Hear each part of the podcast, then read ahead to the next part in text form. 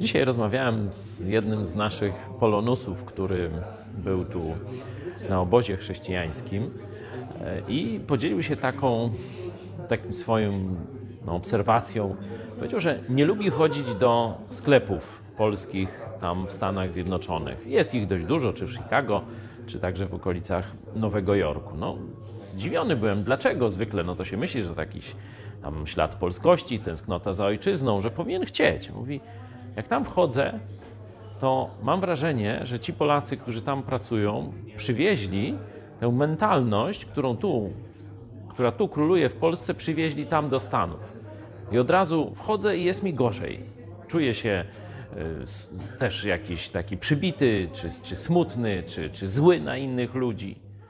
Mówi, wchodzę do sklepu amerykańskiego, zawsze wita mnie uśmiech, miła obsługa, ktoś się pyta, troszczy się o mnie, chce mi pomóc i tak dalej. Nie? I tak pomyślałem, że zobaczcie, że to rzeczywiście w nas jest. Polacy są nieszczęśliwym narodem i unieszczęśliwiają siebie nawzajem przez takie zachowanie typu właśnie złe spojrzenie, nieprzyjemne słowo, nieprzyjemna obsługa. Właśnie powiedział, wylądował tylko w Polsce, poszedł na stację, PKP chce kupić bilet, a tam pani w kasie.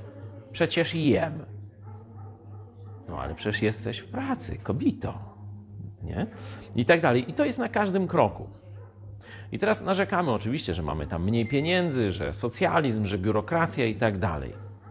Ale zobaczcie, gdybyśmy zmienili tylko ten jeden czynnik, stosunek do siebie nawzajem, na ulicy, w sklepie, w urzędzie i tak dalej, od razu bylibyśmy szczęśliwi. Szczęśliwsi przynajmniej. No ale zaraz. Dlaczego tamci ludzie w tamtej kulturze są szczęśliwi, a my nie? Ponieważ oni mają źródło szczęścia. To jest kultura biblijna, to jest kultura chrześcijańska.